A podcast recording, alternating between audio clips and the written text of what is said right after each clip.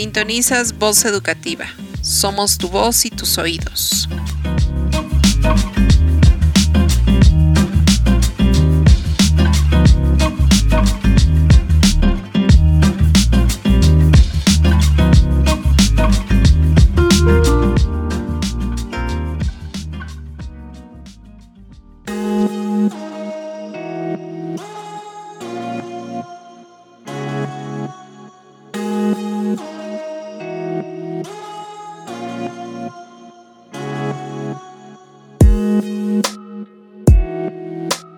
Bienvenidos sean a la tercera emisión del podcast Voz Educativa, un proyecto creado para trabajar temas relacionados a orientación, tutoría y educación socioemocional.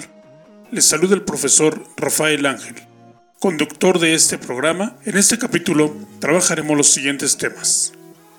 1. Autorregulación. 2. Emociones y la música para regularla. 3. Escucharemos el cuento El águila que no quería volar. 4.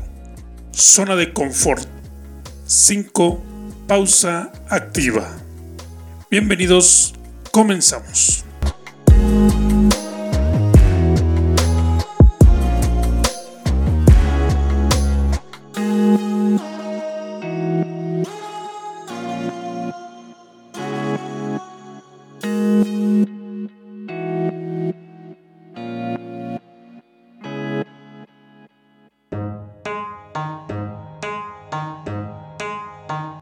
Comenzamos nuestro tercer capítulo.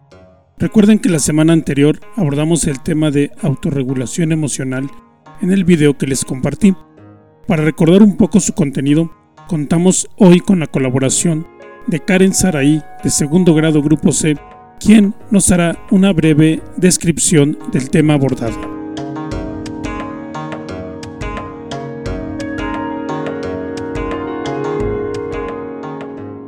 Hola, mi nombre es Karen Saraí. La autorregulación emocional es la capacidad de responder a las demandas continuas de tal manera que en un ambiente social sea tolerable y lo suficiente flexible como para permitir reacciones emocionales espontáneas, así como la capacidad de retrasar dichas reacciones. Significa que sean capaces de regular lo que piensan, lo que sienten, para que puedan saber manejar sus acciones y responder a cualquier situación que se les presente en la vida de manera positiva, productiva.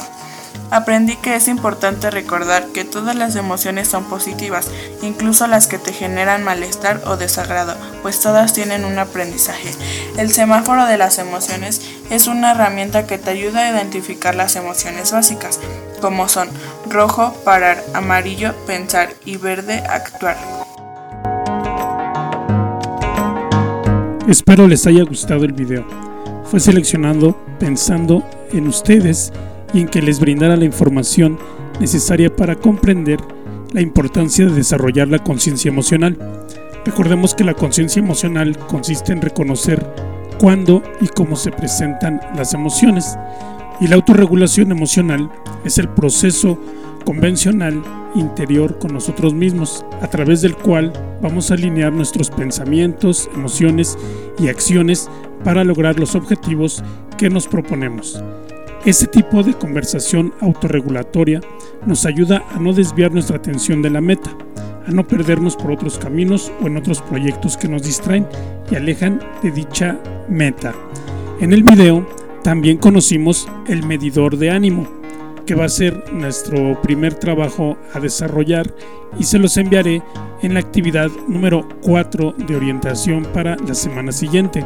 Así también tenemos que comenzar a trabajar nuestro diario emocional, en el cual nosotros vamos a ir describiendo semanalmente una emoción que hayamos sentido, en qué situación se presentó, qué es lo que sentimos en nuestro cuerpo, qué fue lo que pensamos, cómo reaccionamos y cómo creemos que reaccionarían los demás. Así es que, chicos, espero que todos los materiales que les vaya compartiendo sean de su interés. Recuerden que todo esto es para ir desarrollando nuestra conciencia emocional y tener una autorregulación emocional necesaria en este proceso de crecimiento en la adolescencia.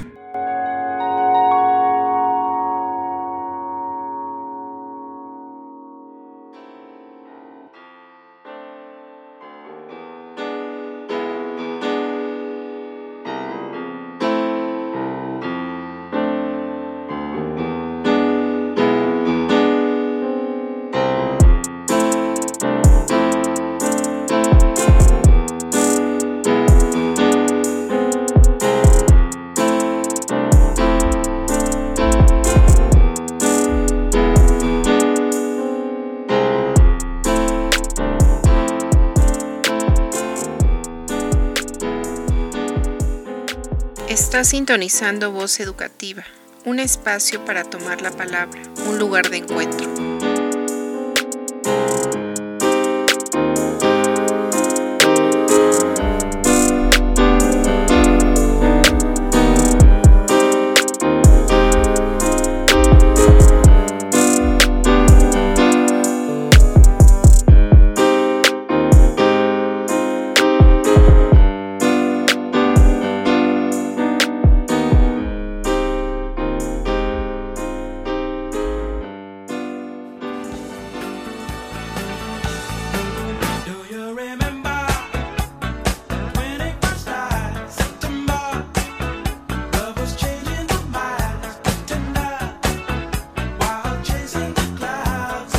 A lo largo de la historia, la música ha sido una vía para canalizar o aflorar las emociones y los sentimientos de quien la compone y también de quien la escucha. La música y la emoción comparten una misma región del cerebro, conocida como el córtex prefrontal. La música acompaña al ser humano en momentos clave de la vida. En algunos casos, incluso antes de nacer, cada vez son más las hipótesis que afirman que estimular a los niños desde el vientre materno con música puede favorecer el desarrollo físico, intelectual y emocional. Se aconseja acompañar el embarazo con música clásica de Mozart, Bach o Vivaldi para facilitar la mayor conexión de la madre con el bebé y la labor de parto. Desde ese momento, la música y los sonidos ambientales que se le coloquen al bebé generan sentimientos. Así que para terminar, vamos a escuchar las emociones colectivas, mostrando diferentes fragmentos musicales y emoción o emociones que les producen a cada uno de tus compañeros. Nos sorprenderá ver las coincidencias que hay con cada uno de nosotros, de seguridad, confianza, armonía y protección. La música es un detonador emocional que evoca tiempos, recuerdos o estados de ánimo. Tal vez escucharás tu canción. Recuerda que tu voz es nuestra voz.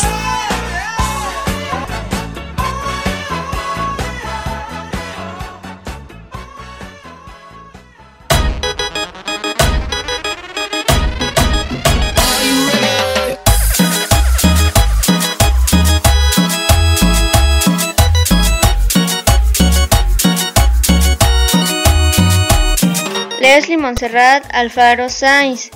A mí me gusta la canción del tema Tú y Yo, que la canta la artista Paulina Rubio. Lo que me hace sentir cuando la escucho, me dan ganas de cantar y bailar la canción. Gracias, buena tarde. Saludo. Bye.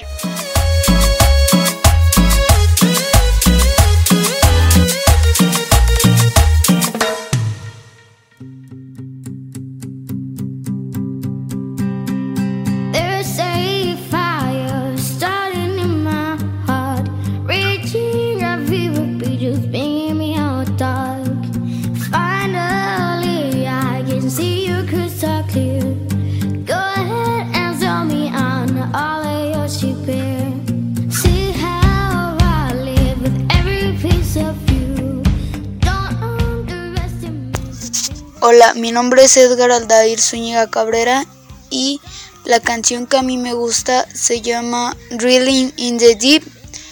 Es cantada por la artista Adele y esa canción me hace sentir muy feliz y muy tranquilizado al escucharla.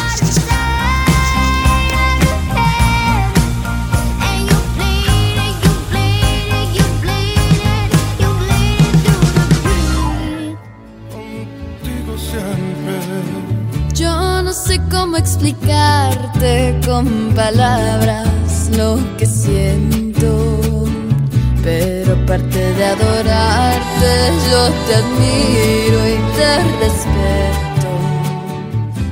Hola, mi nombre es Xochitl Alien Romero Torentino. La canción que me gusta es Tu Sangre en Mi Cuerpo, de Pepe y Ángela Aguilar. Esta canción me hace sentir feliz porque me hace recordar muchos momentos felices que vivo con mi papá. Toma mi mano con fuerza, no me sueltes, te lo ruego. Caminemos siempre juntos, que a donde vaya te llevo. Si la vida nos separa, yo te juro y te prometo que en mi corazón existes como tú, sangre en mi cuerpo.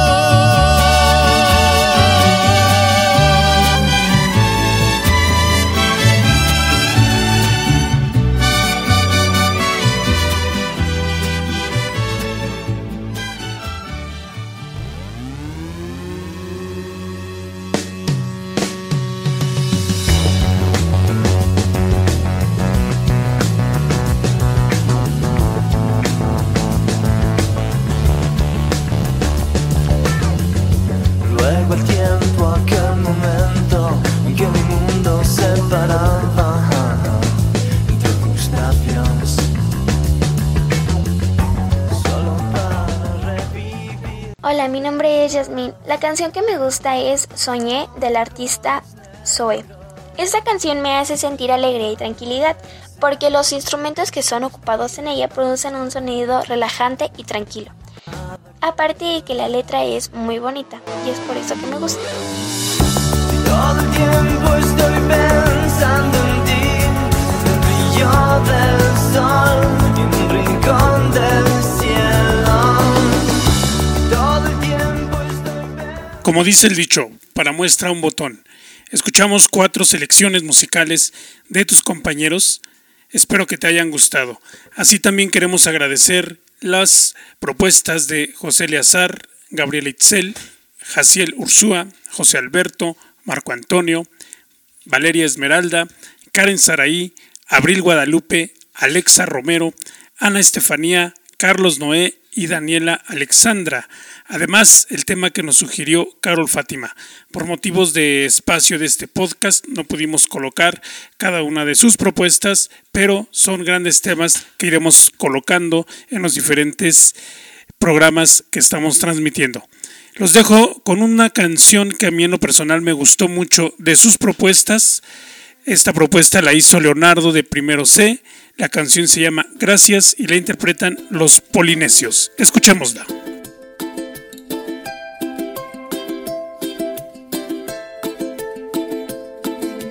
Tú no sabes lo importante que eres para mí. Aunque yo no pueda verte, me haces sonreír. Y en tu día a día siempre me dedicas tiempo, a pesar de todo, a pesar de mí. Tú has logrado que este sueño se convierta en una realidad. Por eso gracias, porque siempre estás, por ser incondicional. Hoy te quiero regalar esta canción que grita.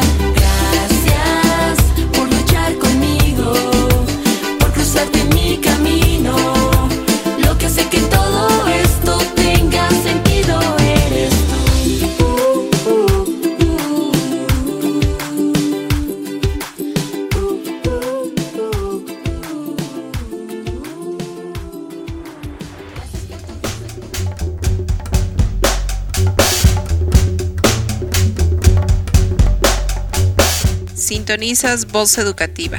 Somos tu voz y tus oídos.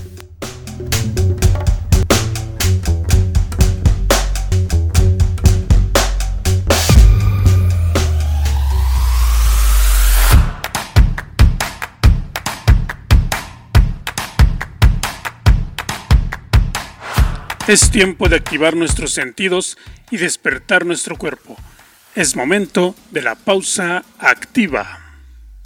La pausa activa del podcast de hoy consiste en movilidad articular.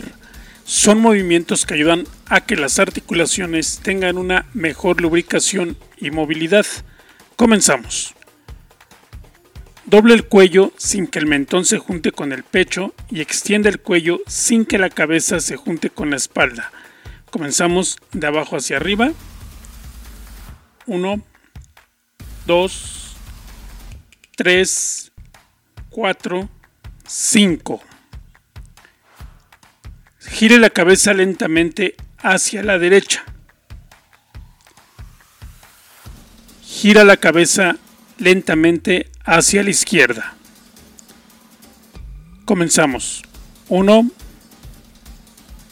2, 3, 4, 5.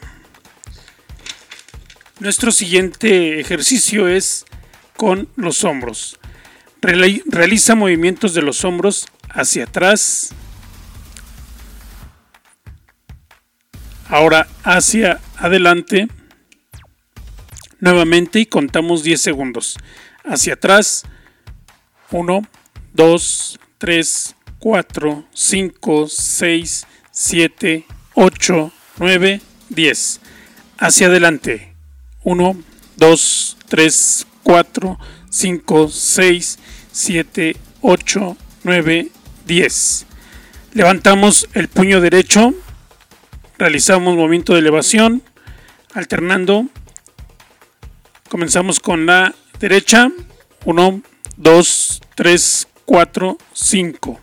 Cambiamos de mano con la izquierda. 1, 2, 3, 4, 5. Siguiente y último ejercicio.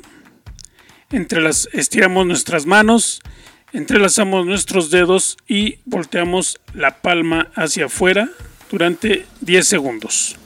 1, 2, 3, 4, 5, 6, 7, 8, 9, 10. Descansamos nuestra mano 3 segundos. 1, 2, 3 y última repetición. Realizamos el movimiento de extensión hacia el frente con nuestras manos entrelazadas. 1, 2, 3, 4, 5, 6, 7, 8, 9, 10. Hemos concluido nuestra pausa activa de este podcast. Continuamos.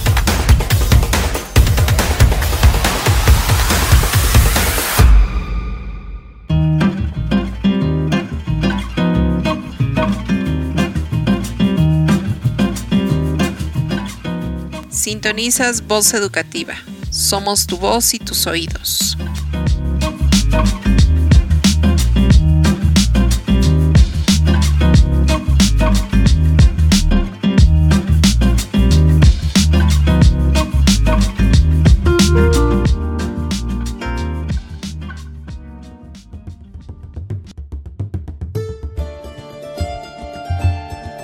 El águila que no quería volar. Hace siglos que vivió un rey muy poderoso al que le gustaban mucho los pájaros. No solo le gustaban, le fascinaban. En su palacio tenía un jardín enorme donde vivían miles de ellos, algunos en sus jaulas de oro y otros, los más domesticados, libres. Unos eran especiales por sus colores y otros por lo bien que cantaban. Unos eran tan grandes como un hombre y otros tan diminutos que cabían en el bolsillo del primer ministro.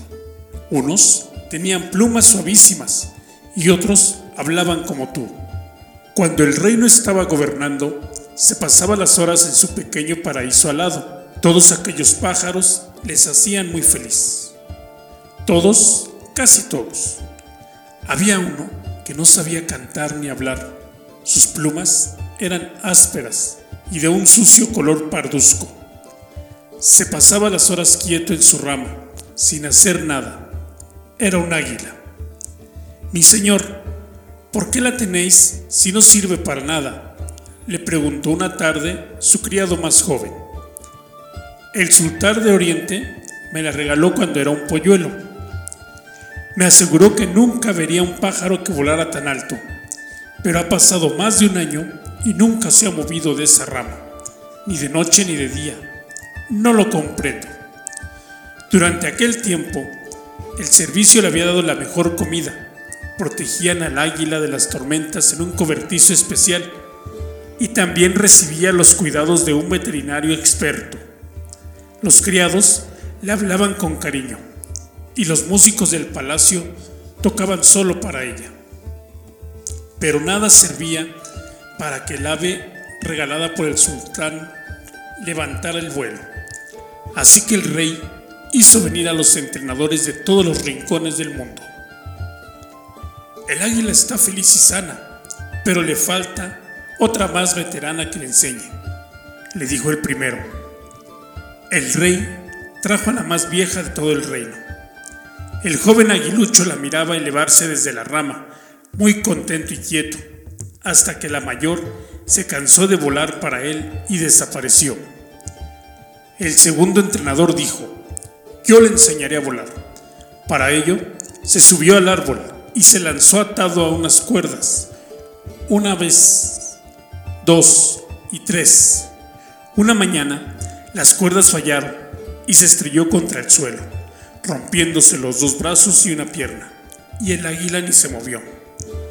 Siguieron viniendo instructores de todos los rincones de la tierra, porque el rey les pagaba muy bien, pero ninguno conseguía que el águila volara.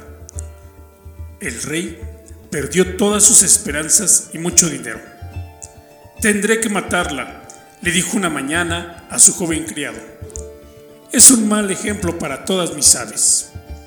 El criado, que le había cogido cariño al pájaro, le pidió una última oportunidad y el rey se la dio. Convencido de que no lo conseguiría, como era un buen criado que trabajaba mucho, quería que estuviera contento. Al mediodía, el rey fue llamado al jardín. Casi se le cayeron los ojos del asombro. No podía creer lo que veía. Su águila era ahora la reina del cielo. Volaba entre las nubes y sus alas casi tocaban el sol. ¿Cómo lo has hecho si todos los expertos fracasaron? Fue fácil, Majestad, contestó sonriendo.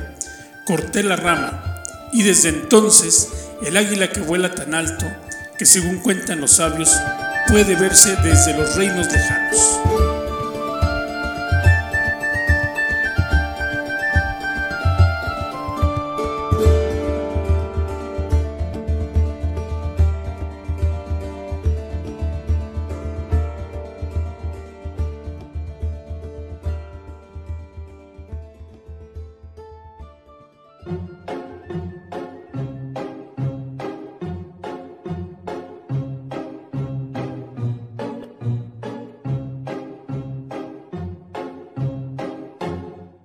El águila que no quería volar es un cuento extraído del libro Cuentos para creerte mejor del autor Alex Rovira y Francesc Miralles. Este cuento nos habla sobre la zona de confort, así es como llaman los expertos al lugar en el que estamos cómodos. Y no nos referimos a un sillón. Tu zona de confort puede ser los amigos que siempre hablan de las mismas cosas, el videojuego que tú sabes de memoria, aquellas cosas que haces siempre porque te resulta fácil hacerlas, o simplemente el estar sin hacer nada porque aparentemente es lo más cómodo. Si quieres levantar el vuelo, como la joven águila acomodada en su rama, tienes que intentar cosas nuevas, aprender a tocar y disfrutar con un instrumento.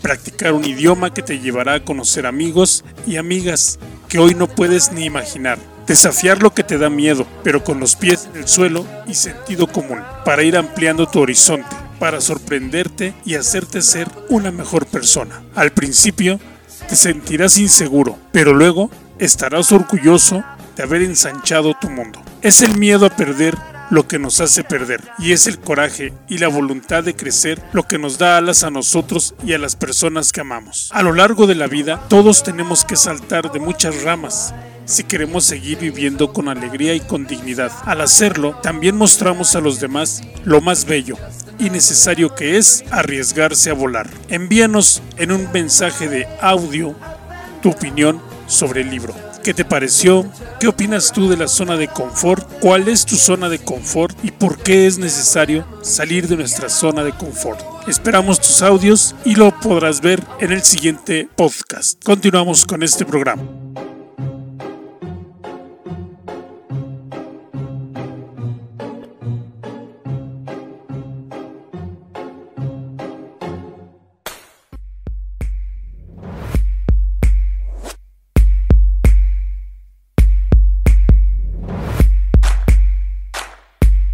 Está sintonizando Esti 96 Podcast, un espacio para tomar la palabra, un lugar de encuentros.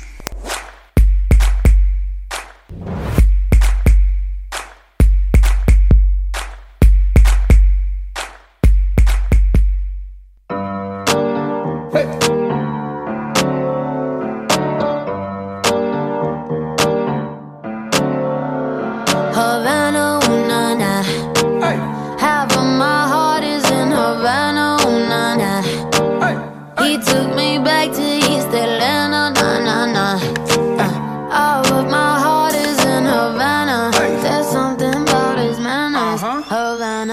Muchas gracias por acompañarnos. El podcast Esti 96, Voz Educativa. Se despide de ustedes el orientador Rafael Ángel, titular de la asignatura Tutoría y Educación Socioemocional. Un espacio para tomar la palabra, un lugar de encuentros. Sé parte del podcast, envía tus aportaciones en audio, descarga la aplicación Spreaker Audio y graba tu participación. Manda tus audios al WhatsApp 55 34 36 37 99 o al correo Esti 96 Orientación @gmail.com y se parte de nuestro programa Voz Educativa.